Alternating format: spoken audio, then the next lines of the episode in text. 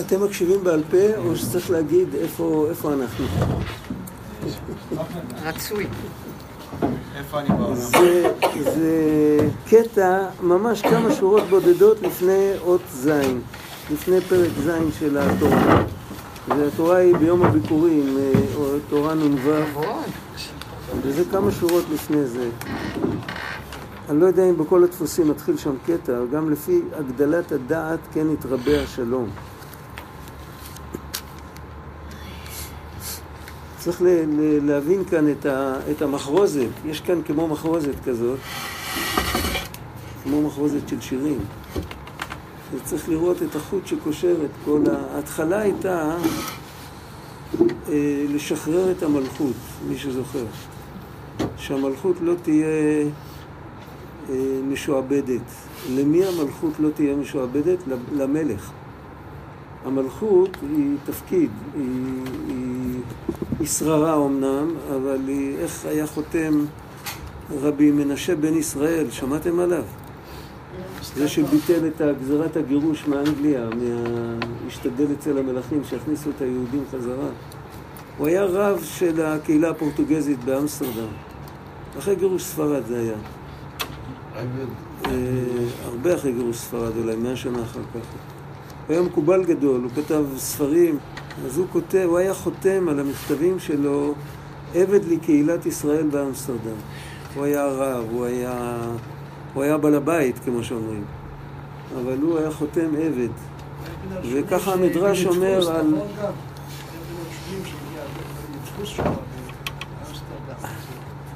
המדרש אומר על משה ואהרון שהקדוש ברוך הוא אומר להם אתם חושבים שנתתי לכם שררה? נתתי לכם עבדות.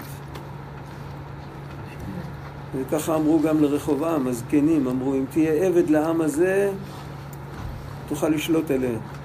ואם לא, אז והם באמת מרדו בו.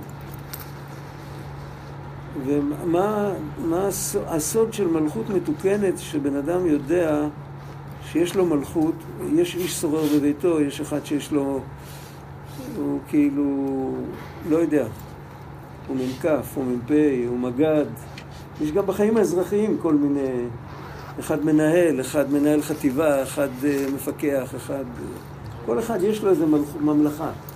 וככל שיש לו יותר זהו, יותר שלטון, הוא צריך יותר להתמסר להשם יתברך ולדעת שהמלוכה שייכת להשם בלבד. זה נקרא שהמלוכה היא בת חורין, היא לא משועבדת לבן אדם הפרטי. היא לא נופלת תחת האינטרסים שלו וכל זה. זה היה ההתחלה של התורה. עכשיו, כדי לשחרר את המלכות, אז צריך דעת, צריך תורה, צריך הכרה בנוכחות של הקדוש ברוך הוא. והדעת הזאת, על זה דיברנו כמה פעמים, שהדעת הזאת מחברת את המציאות גם מלמעלה למטה וגם בצורה אופקית, גם, גם ככה. בין, אם אנחנו זוכרים שיש לנו שורש ושיש לנו שורש משותף, אז אנחנו יכולים לסבול את כל מה שעובר עלינו. זה לא משגע אותנו כל כך, ואנחנו יכולים לסבול את מי שאנחנו פוגשים. ואם אנחנו שוכחים את זה, אז באיזשהו מקום אנחנו, אני ואפסיות. אם הבן אדם לא מודע לשורש שלו, אז הוא גם לא יכול לסבול את האחרים. כל אחד נושם לו את האוויר, לוקח לו את הטריטוריה, וכאילו, כל הזמן עסוק במלחמות. ועל הדת הוא דיבר הרבה. כי הדת בעצם עושה פעולה הפוכה מה שהפעולה של הבריאה. בבריאה, בראשית הבריאה כתוב בראשית ברא אלוקים. ואחרי שהכל נברא, כולל האדם, אז מתחיל עוד פרק, אלה תולדות השמיים והארץ בהיברעם, ביום עשות השם אלוקים את השמיים ואת הארץ. שם כתוב שם הוויה. ומתחיל סיפור חדש, ובסיפור החדש הזה האדם נמצא במרכז. וחז"ל אמרו בהיברעם באברהם. מה היה התפקיד של אברהם? לגלות את הנוכחות של הבורא. אברהם הגיע לעולם פגאני, שכולם עבדו אלילים, אז ה- התהליך של הבריאה, בתהליך של הבריאה עצמו, בפרק הראשון לא כתוב אף פעם שם הוויה.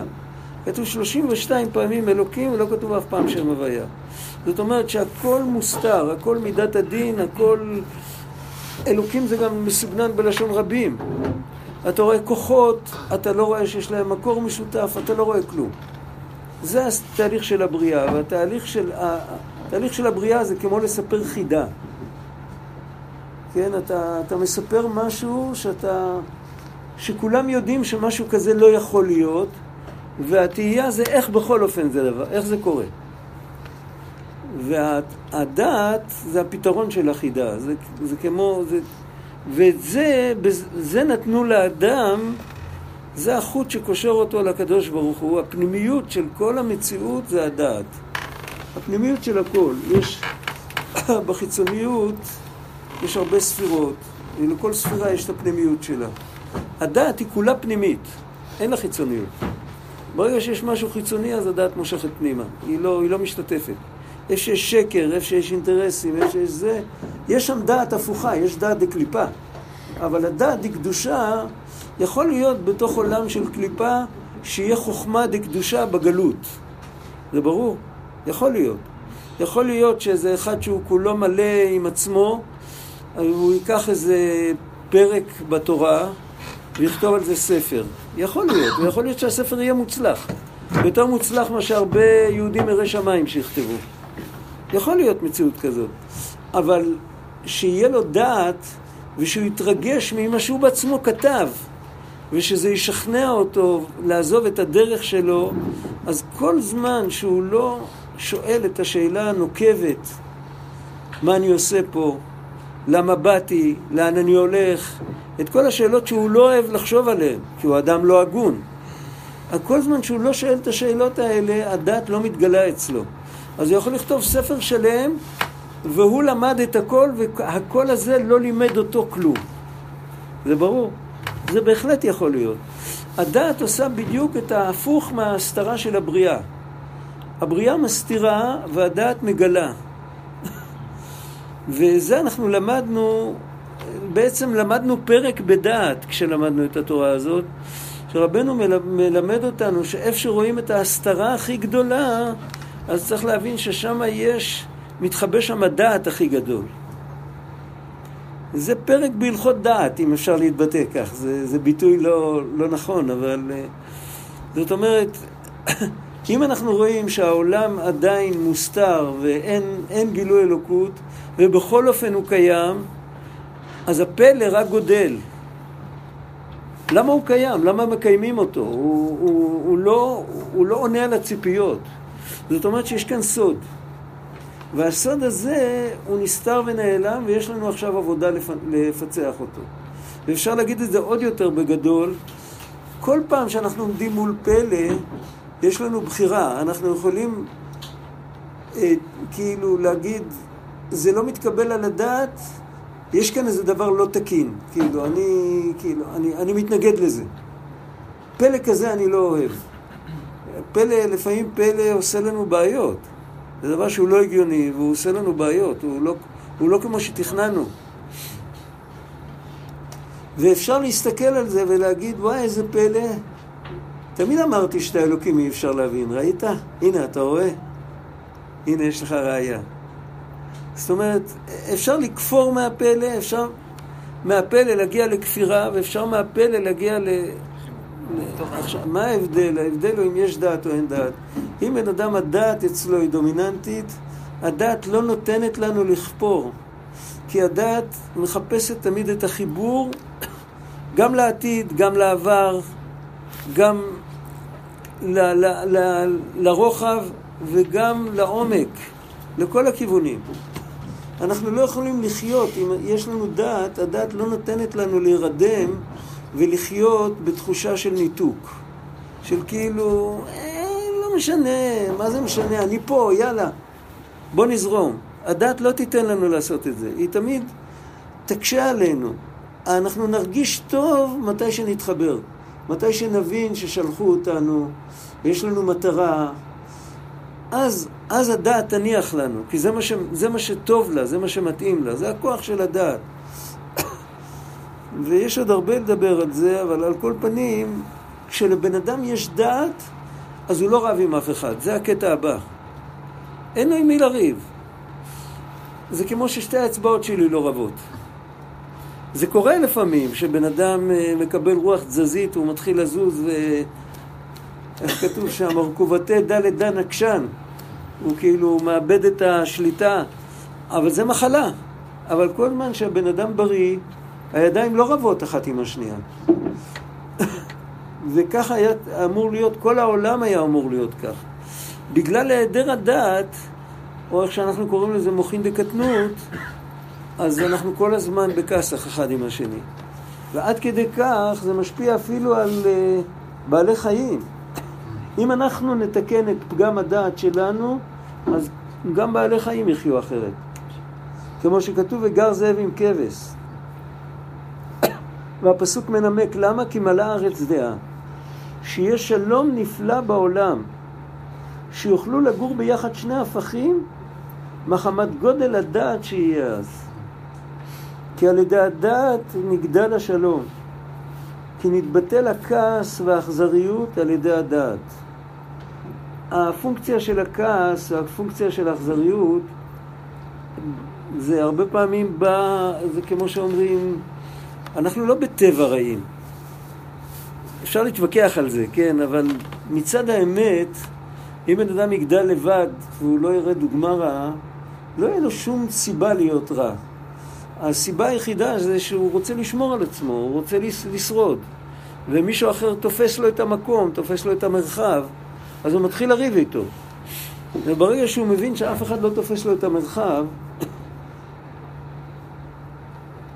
אז אין כעס ואין אכזריות. כי כעס ואכזריות הוא מהיעדר הדעת, כמו שכתוב כעס בחק כסילים ינוח, וכל מה שמתרבה הדעת מתרבה הרחמנות והשלום, ועל כן הפרנסה בנקל. הפונקציה של פרנסה זה לחיות בשלום עם האנשים מסביב. מי שלא חי בשלום עם האנשים מסביב, לבד אי אפשר לשרוד. והפרנסה בנקל זה או שבאמת יש פרנסה, או שאפילו אם אין, אז מסתדרים איכשהו. אבל לא כל הזמן בוכים וממורמרים. בבחינת השם גבולך שלום, חלף חיטים ישביעך. עכשיו, עד כאן זה שייך לקטע הקודם, מכאן מתחיל עוד עניין. אה? מלכתחילה הייתה התנגדות לאדם הראשון שיאכל מפרי עץ הדעת. זאת אומרת שהדעת אולי הייתה מיותרת? לא. הסיפור של עץ הדעת טוב ורע זה, זה, זה ארוך, זה, אבל בכל אופן, בגלל שהעלית את זה, לכאורה עץ הדעת טוב ורע היה אמור להיות המקור של הדעת. והיה צריך להיות מצווה לאדם שיאכל מזה. אם, אם זה מה שנותן דעת. ובסוף אמרו לו, בזה אל תיגע. ובכלל, השאלה היא עוד יותר, למה קראו לזה עץ הדעת טוב ורע? שקראו לזה עץ הדעת. הדעת כולל גם טוב ורע וגם גדול וקטן וגם אה, חשוב ופחות חשוב. זה כולל הכל. כאילו, מה... הנקודה של דת, הנקודה של הדת זה... אפשר, מאוד קשה להגדיר את הדת, אבל יש הגדרה שלילית. זה להפסיק להסתכל על דברים בצורה תאורטית. עכשיו, בדת יש את הדעת של הקדושה, ויש את הדעת ההפוכה. היא לא חייבת להיות קליפת מאה, מי יודע מה, אבל היא לא דעת של קדושה. כשאני מפסיק להסתכל על דברים בצורה תאורטית, אז יש לי עדיין בחירה. אני יכול להסתכל על הכל בקשר של ה... בקשר לקדוש ברוך הוא, ואני יכול להסתכל על הכל כשאני במרכז. זה ברור? ואפילו כשאני עובד את השם, אז גם כן... אה, זה מאוד רחב הנושא הזה. הרב, יש לי שאלה. אה, אם אני, אם אני אלך לאיבוד, אז תזכירי לי מה שאלת, בסדר? אני בלי אחריות. אה, בוא, בוא, אני אשאל שאלה אחרת. אולי ניפגש אחר כך עם שתי השאלות. השם אוהב אותנו? היום ראיתי איזה סטיקר. חשבת היום על זה שהשם אוהב אותך? השם אוהב אותנו, נכון? אהבתי אתכם אמר השם, זה כתוב בתנ"ך. עכשיו, אנחנו אוהבים את השם, השם אוהב אותנו. מה המשמעות של אנחנו אוהבים את השם, אנחנו יכולים להבין? את זה אפשר להבין. אפשר להבין כי הוא החיים בעצם. כמו שכל אחד אוהב את החיים שלו, הוא אוהב את השם, הוא נותן את החיים, בלעדיו אין כלום. אבל כשהשם אוהב אותנו, איך שהשם מסתכל על המציאות, תחשבו טוב רגע. בואו ננסה, אנחנו כל כך הרבה אומרים את זה כמו מנטרה ולא חושבים מה אנחנו אומרים. איך שאלוקים מסתכל על המציאות, אנחנו חלק ממנו. אנחנו לא נפרדים.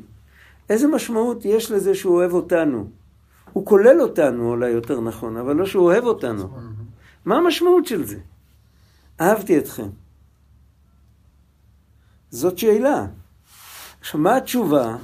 כל ילד יודע את התשובה הזאת. התשובה היא שהוא אוהב אותנו כפי שאנחנו, הוא אוהב אותנו טמבלים. הוא אוהב אותנו כפי שאנחנו פה, שאנחנו לא מודעים לזה שאנחנו כלולים בו. כי אחרת אין מה לומר. אחרת, כי הוא יכול להגיד אהבתי את עצמי, אין, אין מה להגיד אהבתי אתכם. זה ברור לגמרי, נכון? אבל הוא אומר שם... עכשיו, מה? ואת עשיו שנאתי, שייך כשהוא אומר את עשיו שנאתי, הוא, מדבר, הוא לא מדבר על, על מציאות, הוא מדבר על כיוון. עשיו, תחשבי את המילה הזאת, כשמדברים על עשיו, עשיו זה הילד שנולד גמור, הוא נולד, איך ביידיש היו אומרים, עשיו נולד עם זקן ארוך עם פאות. ככה היו אומרים. כתוב שהוא נולד עם כל השערות. הוא נולד ככה, כמו מבוגר, אדרת שיער, כולו כאדרת שיער. המשמעות של עשיו זה בן אדם שאומר לאל, סור ממנו ודעת דרכיך לא חפצתי. הבן אדם שאומר את זה, אז הוא לא שהוא מרגיש את עצמו נפרד, הוא בועט. את זה אלוקים שונא, את הבעיטה. אבל את זה שאנחנו טועים ואנחנו חושבים שאנחנו, כשאני אומר אני, אז אני מתכוון אני, אני, לא אתה. כן? ובעצם זה שקר. כי האני האמיתי זה רק אלוקים בעצמו. אין, אין, אני השם אלוקיכם. ראו אתה כי אני אני הוא. אז אני השקרן הקטן, בגלל שככה ברו אותי, אף אחד לא יכול לבוא אליי בטענות. אני נבראתי ככה שאני מרגיש את עצמי, אני ואותך, אתה. סיפרתי לכם, פעם שאלו אותי, כשהייתי ילד קטן, ניגש אליי ילד, הייתי ילד בכיתה א', ב', ניגש אליי ילד מכיתה ח', הוא היה נראה לי ענק. הוא אמר לי, תגיד לי, זה אתה או אחיך? כמה קטן שהייתי, הבנתי שיש כאן אבסורד. אני לעולם אני. אני אף פעם לא יכול להיות אח שלי. גם אם אני אח שלי, אז אני אני של האח שלי. איך יכול להיות שאני אהיה אח שלי? זה ברור. עכשיו, אבל האמת, האמת שאנחנו כולנו אחד, ואנחנו אנחנו. יותר מדי רדודים בשביל להרגיש את זה. ככה ברו אותנו. ברו אותנו רדוד, ונתנו לנו מסלול לעבור כדי שבסוף, בסוף המסלול הזה, כן נרגיש את זה. יש מי שהולך בדרך הזאת, יש מי שלא הולך בדרך הזאת, אבל זה מוצא חן בעיניו לפחות. ויש מי שבועט ואומר, אתם חבורת משוגעים. זה עשיו.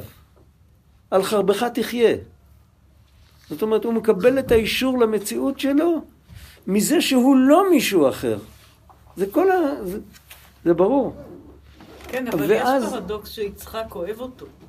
יצחק, ליצחק מותר לאהוב אותו. אה, אה, אה. ומותר גם לאלוקים לאהוב אותו.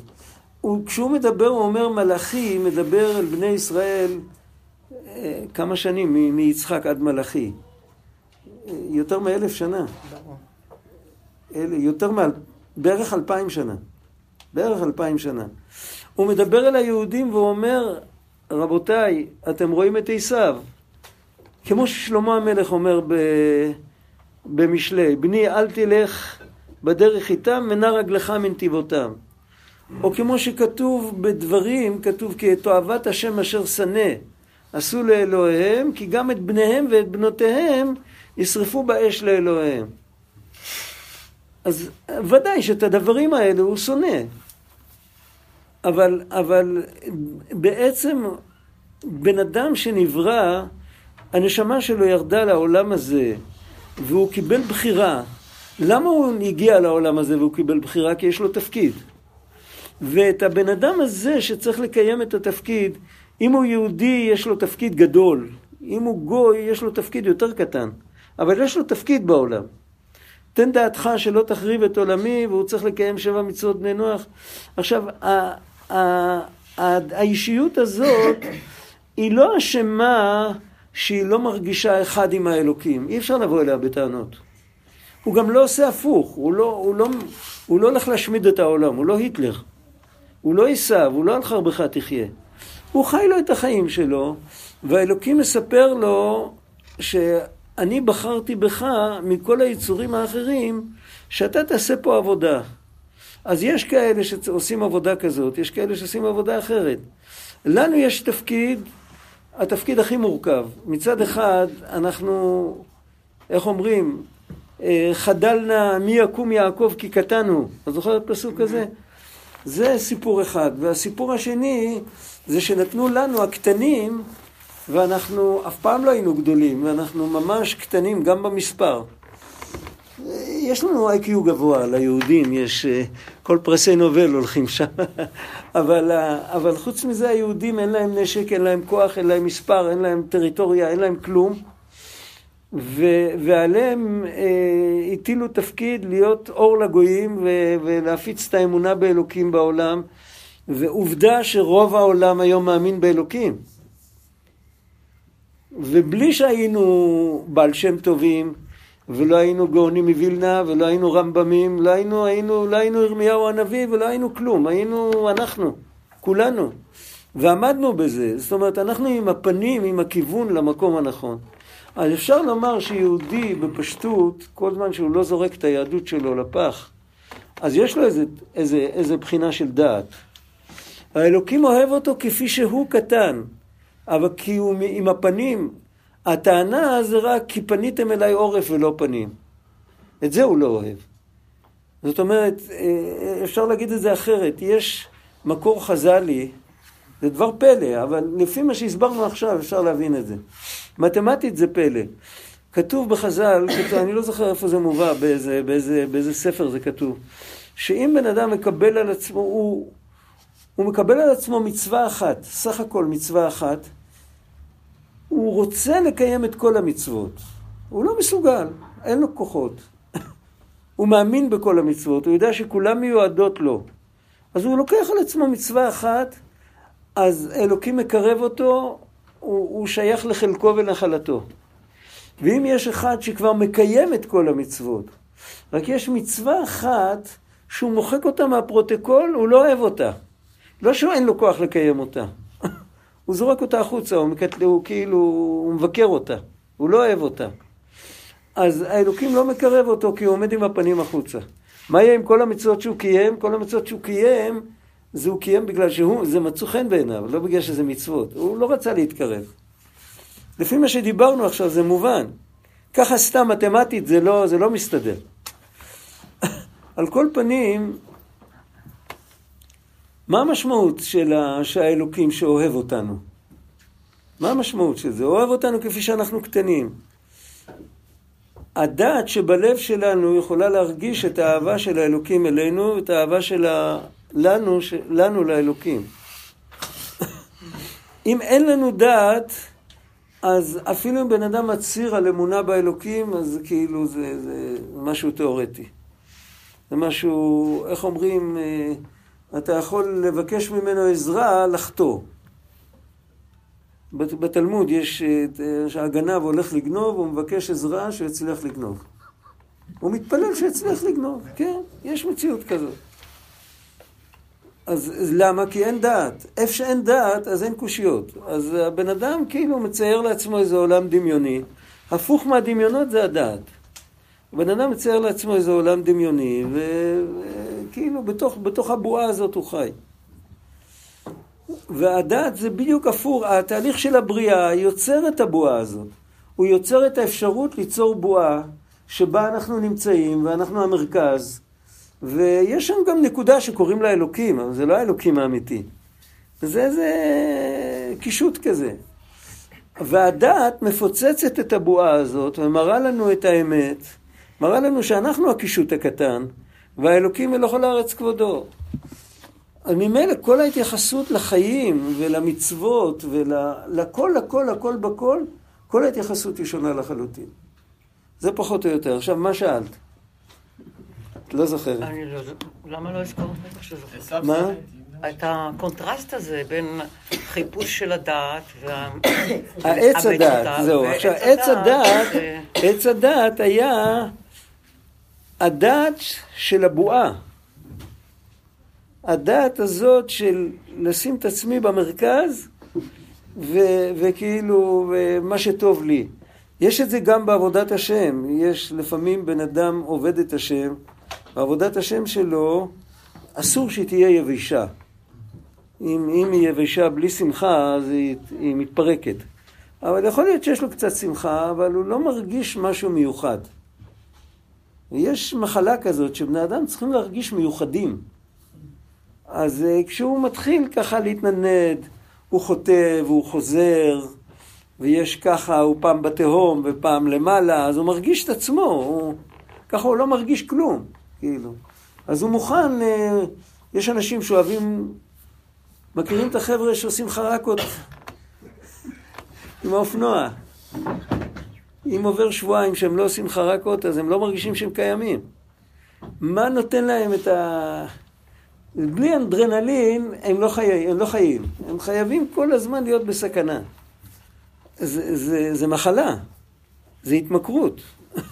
זה הדעת, כאילו, אה, ככה זה מופיע בספרים, שהנחש פיתה אותו, שאם תתרחק ותעבור על הציווי, ואחרי זה תהיה יותר אה, לעצמך, תמצא את עצמך יותר, לא תהיה כל כך שפוט של האלוקים. אחרי זה תוכל להתפתח, ואז תוכל ברוחניות לעלות למקום יותר גבוה. זה כאילו ירידת צורך עלייה.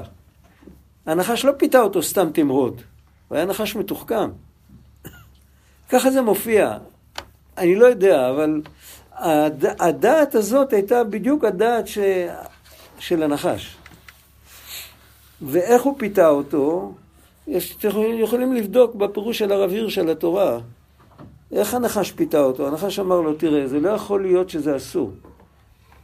זה טוב לעיניים, זה טוב, זה ריח טוב, הטעם נראה לך סביר, זה בשל. לא יכול להיות דבר כזה טוב שהוא יהיה אסור, זה לא נכון, אתה לא שמעת טוב. להשכיל כתוב שם. להשכיל. ו- כן. טוב להשכיל. הוא מסית. הרב הירש כותב שהנחש לא היה יצור בעל בחירה. הוא היה בעל חי, הוא לא, לא היה אדם, הוא היה אינטלק, אינטלקטואל, אבל הוא היה, הוא היה יצור חסר בחירה. ואצל יצורים חסר, חסרי בחירה, יש התאמה בין מה שטוב להם בטבע לבין התפקיד שלהם בעולם. קחו כבשים, תוליכו אותם בשטח, בחובזות הם לא נוגעים. חובזה זה אחד מה... הכי הרבה ויטמינים יש שם. אבל אם הכבשים יאכלו אותה, הם ישלשלו והם ימותו. עכשיו, הכבשים לא, אז לא הלכו למעבדה ולא הלכו ללמוד את זה באוקספורד, והם גם לא טעמו את זה אף פעם. זה פשוט מרתיע אותם, הם לא יכולים להסתכל על העלים הירוקים הגדולים האלה, הם לא יכולים לראות את זה. הם הולכים לעשבים הפשוטים. ו... זה אומר שהוא לא שיקר? אז זה אומר שהוא לא שיקר? הוא, מ- הוא שיקר והוא לא שיקר. ככה הוא כותב. הוא כותב ש... זה כמו שאני אתן לך עצה שהיא הוגנת לי, אבל היא לא הוגנת לך. הוא מסביר שם, תסתכל בפירוש של הרב עיר של התורה, הוא מסביר שאצל האדם, השם ברא את האדם עם שתי סקלות של טוב ורע. עם סקאלה אחת של טוב ורע ביולוגית, עם סקאלה אחת של טוב ורע של התפקיד של האדם. שם הטוב הרע הוא לא ביולוגי, הוא לא, הוא לא שזה אוי ואבוי יכאב לך הבטן אם תאכל את זה. שם הטוב הרע זה, זה התפקיד שלי, או שאת זה אמרו לי לא לנגוע. זה ברור? והנחש, בשבילו זה היה טוב, אבל בשביל האדם, לאדם יש סקאלה שהנחש לא יכול להשיג אותה. העץ הדעת הזאת, היא, היא נתנה שיעור לאדם, ככה הרב הירש מסביר, היא נתנה לו שיעור להבין שיש לו עוד טוב ורע נוסף. ככה הוא מסביר את העץ הדעת טוב ורע. היא, היא מלמדת אותו שיש טוב ורע נוסף חוץ מהטוב ורע הביולוגי.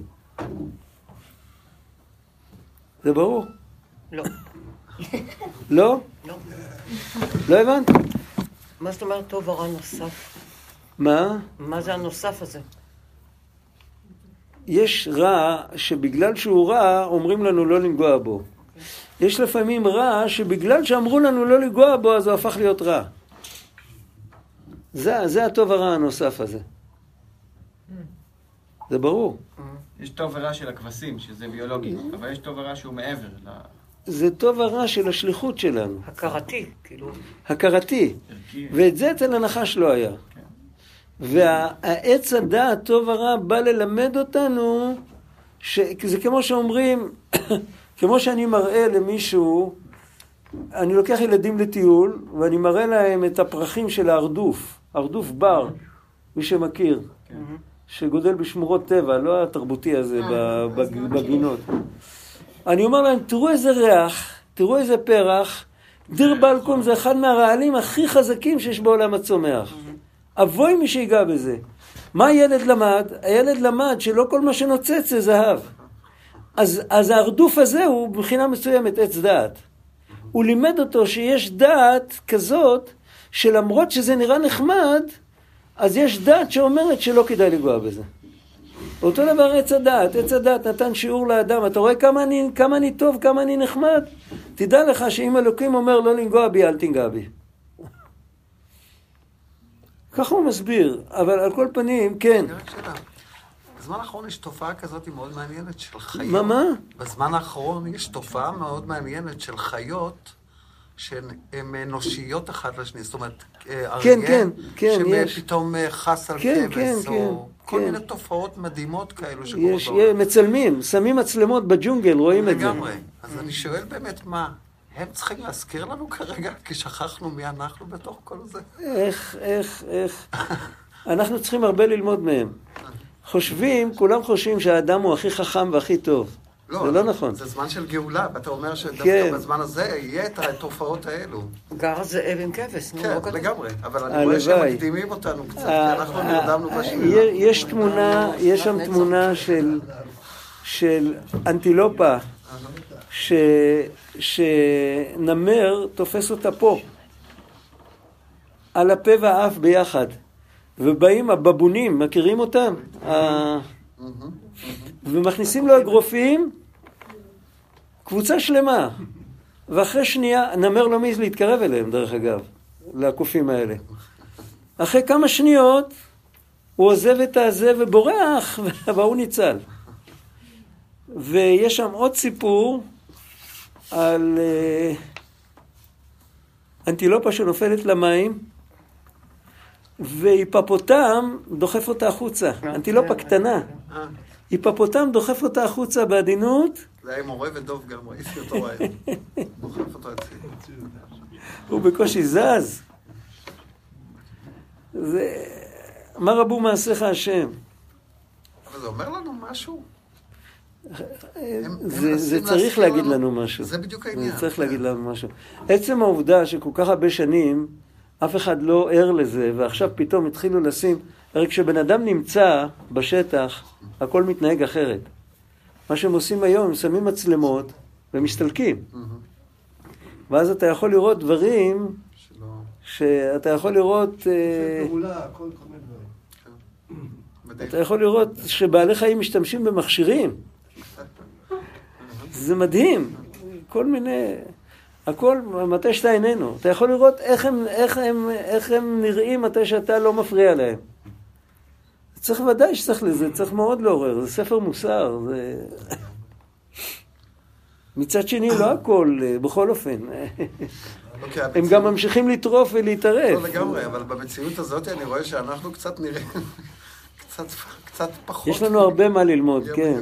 הרב גד, כן. אמרת שהנחש הוא היה בלי בחירה? לא היה לו בחירה לנחש? ככה הוא כותב, שהוא יצור חסר בחירה. למה הוא? התקלל? כן. ולמה המלאכים ננזפו, ולמה הארץ נתקללה כי היא לא שמרה על הציווי. זה עוד נושא, אני לא יודע, לא מצאתי לזה תשובה. המלאך גם נקרא יצור חסר בחירה, ויש יש מקומות שמלאכים מלאכים נענשו. לא יודע. תמשיך לשאול, אתה תמצא, אחרי שתמצא מישהו שיסביר את זה, תבוא ותספר לנו. מי שימצא ראשון, שיספר לכולנו. אוקיי, עשינו עסק. אני לא יודע. אולי הוא בחר מלכתחילה להיות נחש, זה הבעיה. זה הבחירה שלו. אולי הוא אכל מעץ הדעת. לא, אבל הוא שואל, כן, הבנתי את יצ- השאלה. איך יצור חסר בחירה מקבל עונש? זו שאלה מוסרית. כן, יש פה שאלה, אבל, ש- שטורדת אותי שנים רבות. אה? הרי יש שאלה מאוד מהותית בעניין של האכילה מעץ הדת. כן. הרי כשהם אכלו מעץ הדת, כן. הם אכלו בעצם את הדעת של ההפכים. כן. לפני כן הם לא היו בהפכים. הם היו בשלמות, הם היו ב, ב, ב, רק ב, באיזה טוהר שהוא. לא אוקיי, מהעולם כן, הזה. אוקיי, כן, ברגע שהם כן. אכלו מעץ הדת, הם הכילו את ההפכים, ועל זה הם נענשו. אבל, אבל באיזושהי צורה, הדעת היא ההפכים. היא, היא, היא, היא, אוקיי. היא זו זאת שאלה עמוקה. זו שאלה עמוקה, אבל יש כאן איזה בלבול. יש שתי עבודות. יש עבודה של ביטול, שאצלהם היא הייתה אה, ספונטנית. זה לא היה עבודה. הם היו, הם היו היצורים שלא, עדיין לא, לא נצטוו לעבוד. הציוו, המצווה היחידה שלהם הייתה להישאר במצב הזה. הם היו בעצם במצב שכולנו נגיע לשם בתחיית המתים. בתחיית המתים כתוב מצוות בטלות לעתיד לבוא. על ביאת המשיח כתוב ושם נעשה לפניך כמצוות רצונך, אבל על תחיית המתים כתוב מצוות בטלות לעתיד לבוא. למה מצוות בטלות לעתיד לבוא? כי לא יצטרכו אותם. הנושא של מצווה זה להתחבר לאלוקים. בני אדם יהיו מחוברים לאלוקים בעצם הווייתם, והאדם נברא מלכתחילה כך. היה לו מצווה אחת, אל תרד מהמקום הזה. זה היה כל העבודה וכל הבחירה אז. לעבדה ולשמרה גם. וינחו בגן עדן לעובדה ולשומרה, אבל יש לזה... בכל עולם, הלעובדה ולשומרה זה לפי ה... הלעובדה זה עשה טוב והלשומרה זה אסור מרע. בכל מקום, לפי עניינו. אם נותנים להם, נגיד, מושיבים ילד ליד אה, גחלים, לוחשות, ואומרים לו, אל תשחק איתם שלא יהיה שריפה, מצד שני, תשמור עליהם, שאם ילדים יבואו פה לעשות מלחמות מים וזה, שלא ישפריצו על המדורה, שהיא לא תכבה. אנחנו צריכים אותה. אז זה כאילו, בכל, יש לפעמים שכל העניין שלו זה לא לעשות כלום. זה הבחירה שלו בטוב. מה שהוא יעשה הוא רק יקלקל. ויש, זה על העובדה ולשומרה ברמה מסוימת. ואחרי שכבר קלקלו, אז יש לו עובדה ולשומרה כמו שאנחנו מכירים. אבל בראשית הבריאה, ההסתרה הייתה מינימלית. ההסתרה הייתה על הגבול שבין... האדם בכל אופן אמר אני. הוא אמר, אה, אה, ייתכן שגם לפני החטא הוא יכל להגיד אני. הוא לא היה לגמרי בטל ולגמרי זה, כי אחרת הוא לא היה, לא היה מסוגל לחטוא. הוא גם לא היה מתקרב לשם גם אם לא היו מצווים אותו. עצם זה שציוו אותו, זה סימן שהיה לו כבר איזושהי דואליות, אבל לא כזאת כמו שאחר כך. אז המצווה שלו הייתה, אל תיכנס לעולם, אל תיכנס לעולם של פירוד, כאילו אל תעשה טובות, אל תיכנס לעולם של פירוד ואל תנסה לחבר אותם. מה שאנחנו עושים עכשיו, זה, זאת אומרת, זה, יחסית לאדם לפני החטא, זה חיים של חטא. הטוב שלנו היום זה הקלקול שלו. זה ברור. אז לכן, הוא נצטווה לא לנגוע בזה. אחרי שהוא נגע בזה, יש לנו עכשיו סדר אחר. זה כמו שאומרים, צריך לתקן סטיות, צריך... מקצה שיפורים קוראים לזה. כן. אה, פספסנו, אז צריך לעשות את המטווח עוד פעם, אין מה לעשות. עכשיו, יש כאן התחלה של עניין שהוא כולל את כל, ממש את כל מה שדיברנו ואת כל התורה כולה. הוא מדבר על מתן תורה. הנקודה של מתן תורה, אם לא היה חוזר עוד פעם העגל, אז במתן תורה היינו מתקנים את חטאו של אדם הראשון והכל היה חוזר לקדמותו. לא באותו יום, אבל בשלבים היינו יכולים לחזור. אז מה זה שבועות, מתן תורה? שבועות הוא בחינת שכל גדול וגבוה מאוד, ושימו לב, כאן כשהוא מדבר שכל זה לא... רבנו בליקוטי מהר"ן, למרבית הפלא, הוא משתמש הרבה פעמים בביטויים של גדולי ישראל מימי הביניים. רוב הפעמים הוא משתמש בביטויים של חז"ל, או של זוהר, אבל הרבה פעמים הוא משתמש בביטויים של הפילוסופים מימי הביניים, והם משום מה קראו לרוחניות בשם שכל. הם קראו למלאכים שכלים נבדלים. הם רצו להגיד רוחות נבדלות, ללא גוף. אז הם, ל, ל, לרוח הזה שקוראים לו מלאך, הם קראו לו שכל נבדל. למה קראו לזה ככה, אני לא יודע. אבל רבנו משתמש הרבה פעמים בביטוי הזה. אז מה? זה אובייקטיבי יותר. לאלה שהם יותר אובייקטיביים, השכל הוא לא... נכון, נכון, נכון, נכון, אבל זה מתאים למלאכים של עולם הבריאה. מה עם המלאכים של עולם היצירה ועולם העשייה? זה כל העולם הוא, הוא רגש, הוא לא... יכול להיות שבגלל שאין שם את האינטרסים שלנו, אז כל העולמות הרוחניים כולם הם אובייקטיביים והם שכל. יכול להיות. בהחלט יכול להיות. זו תשובה טובה. על כל פנים, כאן השבועות, כשהוא מדבר על מדרגה רוחנית גבוהה, אז הוא אומר ששכל גדול וגבוה מאוד, שהוא חסד עליון ורחמים גדולים.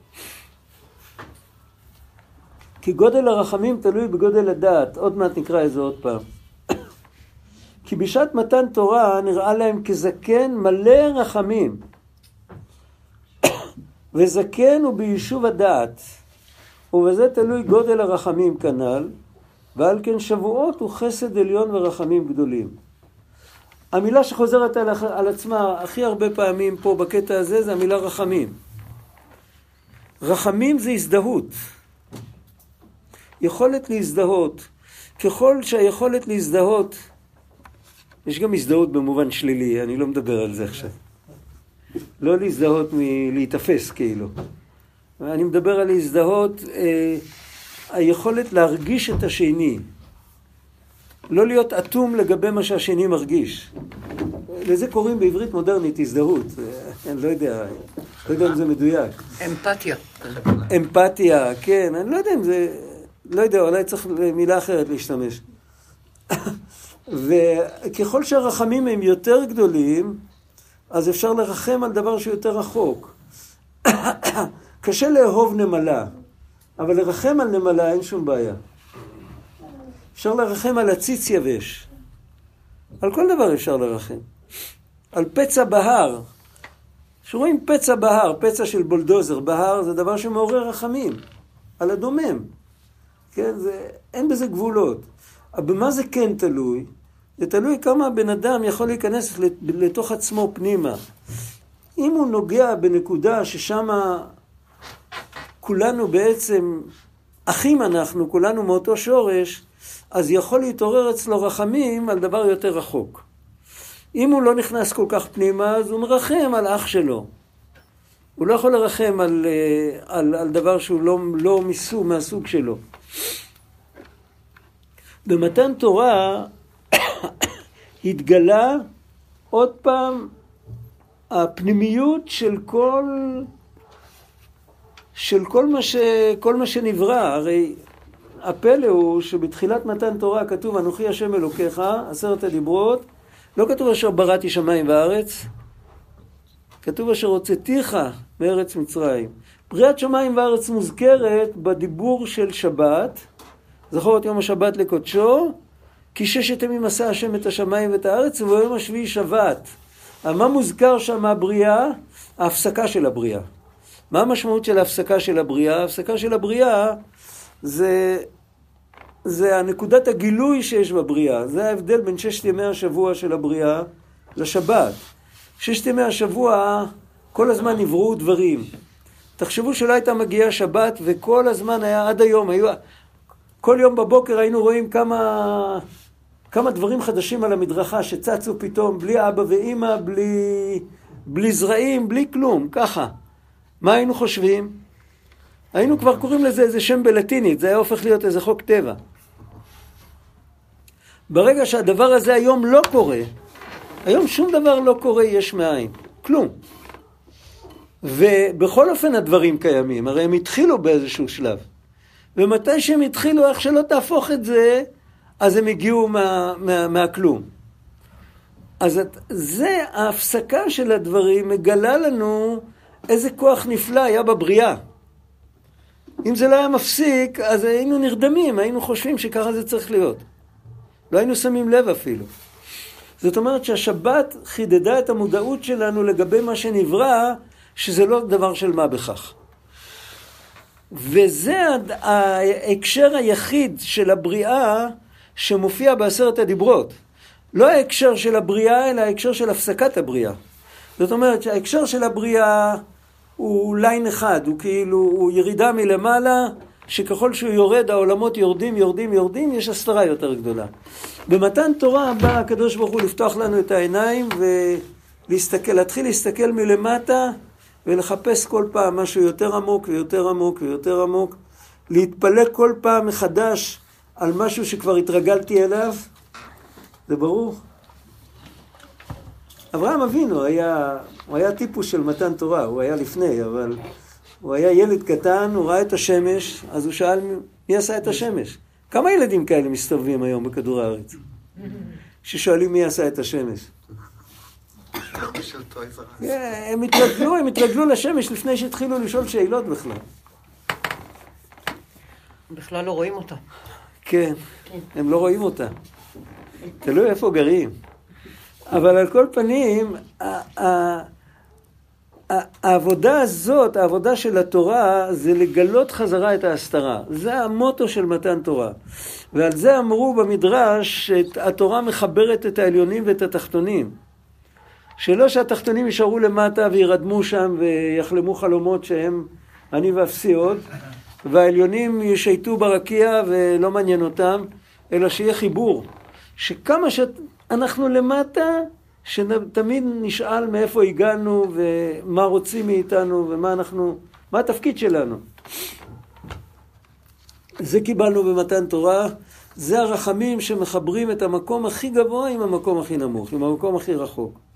והרחמים האלה זה לא סתם רחמים, זה המודעות האמיתית, מה שכלפי שמיא גליה, כאילו בעברית זה מה שגלוי וידוע לפניו, לפני מי שאמר והיה העולם, שבעצם אנחנו לא נפרדים ממנו. זה, זה מה שקורה במתן תורה, רק היות שמתן תורה הוא ניתן לבני אדם פה, שעדיין לא הגיע הזמן שלהם להיפטר מה, מהעניין הזה, אז זה ניתן בצורה כזאת של דואליות מלכתחילה. אני אומר, אתם מקשיבים, ואנחנו מתפללים אליך, ואתה עונה לנו, וכל הסיפור הזה, ויש מקום להשתדלות, ויש מקום, ל... יש מקום אפילו לצעוק כוחי ועוצם ידי, אלא שזה כבר שקר.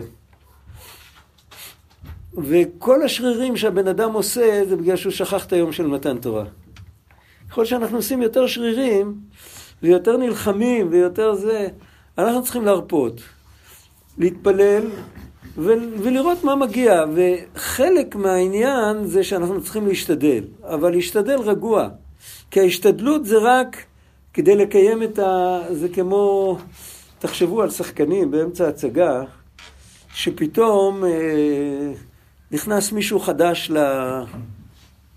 לבמה שמציגה, נכנס מישהו חדש, והוא בא בלי מסכה ובלי איפור ובלי כלום, והשחקנים מכירים אותו, ואחד מהשחקנים כבר לא ראה אותו עשרים שנה. אבל עכשיו הוא בתפקיד של יוליוס קיסר, אני יודע מי הזה. עכשיו, באמצע ההצגה אסור לשחקן אה, להתפרץ, לחבק אותו ולהגיד לו, מה נשמע אחי, הרבה זמן לא ראיתי אותך, מה, הוא הורס את כל ההצגה. כרגע אתה לא מכיר אותו, הוא יוליוס קיסר ואתה איזה יהודי חקלאי, אני יודע מה, פלאח, והוא עושה לך בעיות, תן להצגה להמשיך. חלק גדול מההצגה של, של העולם, שזה התיקון של העולם, שנהיה בתוך ההצגה ונתאפק, ואת ההצגה עצמה ננווט למקום טוב. אז אסור לנו, בן אדם אסור לו לסמוך על נס, כי ברגע שהוא סומך על נס, זה כמו אחד, ש... כמו אותו, אותו טמבל שרץ לחבק את החבר שלו, את ה... שעכשיו הוא יוליוס קיסר. עכשיו הכל בדרך הטבע, עכשיו זו הצגה ענקית, ואנחנו צריכים להישאר בתוך ההצגה הזאת ולשתף איתה פעולה. כך כתוב בחובת הלבבות. אם בן אדם לא יעשה השתדלות, הוא לא עומד בניסיון. איזה ניסיון? הניסיון של לא לומר כוחי ועוצם ידי. זה ניסיון. אני הולך לעבודה, אני מקבל משכורת, אם אני לא אעבוד יורידו לי משכורת, ואף על פי כן אני מאמין באמונה שלמה שבסך הכל לא משנה איך שלא הייתי, איך שלאן שלא יגלגלו אותי, תמיד הייתי חי אותו דבר. רק עכשיו זה, זה הזמן, עכשיו צריך להתנהג ככה. עולם כמנהגו נוהג, ואסור לנו להפר את הכללים. אבל זה לא בגלל שזה לא יכול להיות אחרת. זה יכול להיות אחרת. יכול להיות שאם היום נפר את הכללים, אז נדפוק את הראש בקיר. לא בגלל שזה חיה, לא בגלל שהכללים האלה הם האמת, והם מה שקובעים, אלא בגלל שככה שם רוצה שעכשיו זה יהיה ככה. ולכן הדבר שבאמת משנה את המציאות זה התפילה. ואת זה קיבלנו במתן תורה. במתן תורה, הקדוש ברוך הוא לרגע אחד אמר, פוס, לא משחקים, אין הצגה, עכשיו אתה לא יוליוס, עכשיו אתה מוישה. כאילו, כל דבר קיבל את ה... חז"ל אמרו את זה בשפה ציורית כזאת. הם אמרו אה, שהקדוש ברוך הוא קרא לפניהם את כל הרקיעים. רקיע זה תמיד צמצום, זה סוף ההשגה שלנו. הוא קרא לפניהם את כל הרקיעים והם ראו שאין עוד מלבדו. באותו רגע של מתן תורה. רגע אחרי זה כל הרקיעים חזרו. עובדה שאחרי זה היו, היו כאלה עם נוסטלגיה על מצרים, הלכו לעשות עגל. העגלים היו קדושים במצרים, כמו במזרח. ו- והיו כאלה שהיה להם נוסטלגיה על מצרים, התגעגעו לעגלים. אבל באותו רגע, באותו רגע הם, הם היו במקום אחר לגמרי. באותו רגע הכל נפתח. עכשיו אנחנו יודעים שהימים האלה נזכרים ונעשים, וכל שנה כשמגיע החג, אז יש עוד פעם את ה... זאת אומרת שבשבועות כל שנה נפתח פתח שאפשר להיאחז בפנימיות. ואז, למרות שאחרי שבועות הכל יעבור, אבל אם רגע אחד היינו במקום הטוב הזה, אז אחר כך הרבה יותר קל.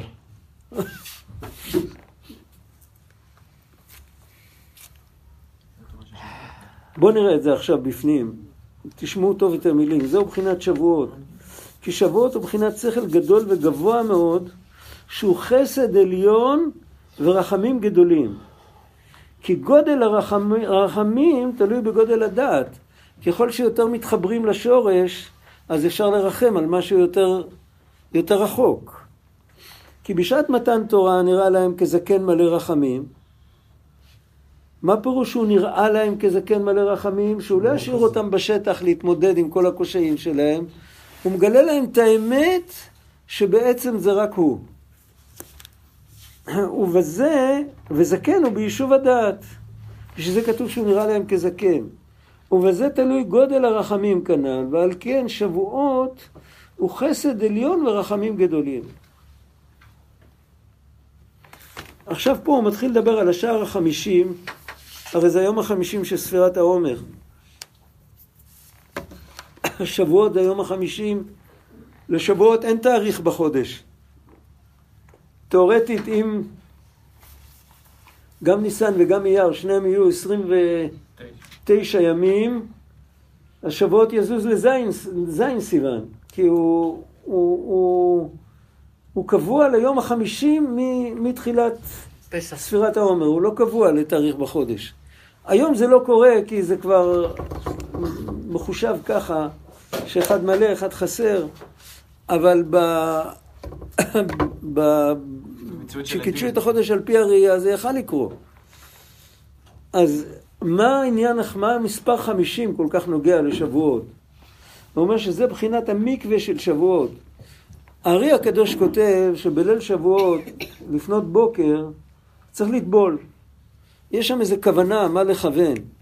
זה לא כוונה מי יודע מה, כוונה שכתובה בסידורים, בקריאי מועד, איך שזה נקרא, תיקון ליל שבועות. אז שם מופיעה הכוונה הזאת. ו, ורבנו אומר, מה זה העניין הזה של המקווה בסוף הלילה של שבועות? מה, מה קרה? כאילו. שהוא בחינת מקווה של שער החמישים. בעצם כל מקווה זה... לא יודע, אין זמן עכשיו. שמעתי פעם מהרב הראשון של קריית גת, יהודי חסיד ויז'ניץ, מאלה שעלו מרומניה, העולים הראשונים שייסדו את קריית גת, הייתה קבוצה אחת ממרוקו, קבוצה אחת מ... ממולדבה, יודע. הגיע יהודי, הוא סיפר, אני שמעתי את הסיפור לפני יותר מחמישים שנה. הוא, והוא, כבר היה זקן מאוד כשהוא סיפר את זה. הוא סיפר כשהיה נער צעיר בן 15. אז קיצר, סיפור מלפני מאה שנה. הוא עזר פעם לאחד מהזקנים אה, להגיע למקווה ביום שישי, הוא היה, היה לו קשה ללכת, הוא תמך בו. הוא לקח לו את החבילה, אני לא יודע. בדרך, הזקן שואל אותו, ככה הוא סיפר, בדרך, הזקן שואל אותו, אתה יודע כוונות המקווה? רק בסוגריים, יש כוונות המקווה מהאריזל, יש כוונות המקווה מהבעל שם טוב, יש איזה ביאור ארוך מבעל התניא על הכוונות האלה. אה, נושא מאוד, אה, צריך ללמוד אותו ולהיות ראוי לזה. אז הילד, היה ילד בן 15, הוא אמר, מה, הוא עשה ככה, מה, מה אתה רוצה ממני, כוונות המקווה, מה? אז הוא אמר לו, אני, אני לא מדבר איתך על כוונות הבעל שם טוב ולא על כוונות האריזל, אני מדבר איתך על כוונות על פי פשט. אתה יודע מה כוונת המקווה? אמר לו, אני לא יודע. הוא אמר, כוונת המקווה זה שרגע אחד לא יראו אותך. זה כוונת המקווה. ומה מה הכוונה שרגע אחד לא יראו אותך? איפה היינו לפני שנולדנו? היינו בבטן של האימא, נכון? עם מה היינו מוקפים? עם נוזלים. זה מה ששמר עלינו, בתוך זה חיינו. מה אנחנו עושים כשאנחנו נכנסים למים? אנחנו נכנסים רגע אחד למקום שבו לא רואים אותנו. זאת אומרת, זה התחדשות. יוצאים חזרה, זה כמו להיוולד מחדש. זה כמו להיברא מחדש. יש, הרב מניטו היה אומר, מי שהכיר אותו, שמה שרואים היום בעולם שדומה, הכי דומה לבריאה, זה לידה. לידה זה משהו, זה כאין בריאה. לצאת מהמים, חס ושלום, אם מישהו יישאר במים, אין לנו זימים, אנחנו לא דגים. אי אפשר להישאר במים. אם אתה יוצא מהמים, אתה, אם אתה יוצא מהמים, אתה מקבל את החיים שלך חזרה. מה המשמעות של זה? אז פה צריך להסביר את ההבדל בין נבראים שבים לנבראים שביבשה. יש לזה הסברים, אולי חלק מכם מכירים את זה. וצריך להסביר בכלל מה זה העניין של שער החמישים. אבל השעון, אין לו מה לעשות, הוא כל הזמן הולך, משעמם לו. אז ככה, שבוע הבא, שבוע הבא, זה חנוכה. אני לא אהיה פה. שבוע אחרי זה זה כבר אחרי חנוכה.